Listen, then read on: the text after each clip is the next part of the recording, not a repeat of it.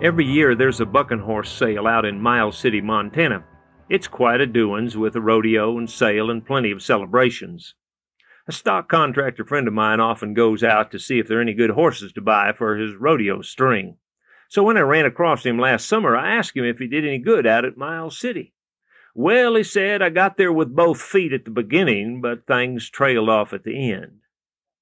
When a cowboy says he got there with both feet, it means he was very successful at whatever venture he was engaged in.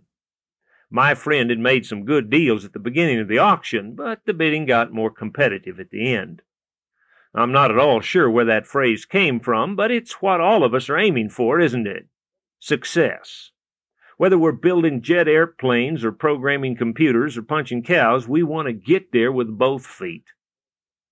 In the Bible, the Lord tells Joshua to be strong and very courageous. And then God goes on to promise Joshua prosperity and success. Now, on the surface, most of us would be quick to accept that premise.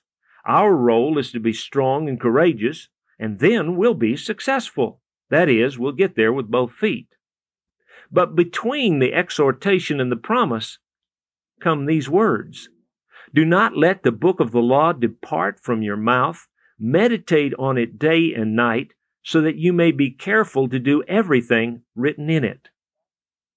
And that's exactly where we need the strength and courage most.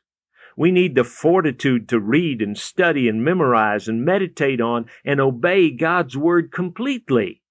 When we do that, we will find success, the success that the Lord intends for us.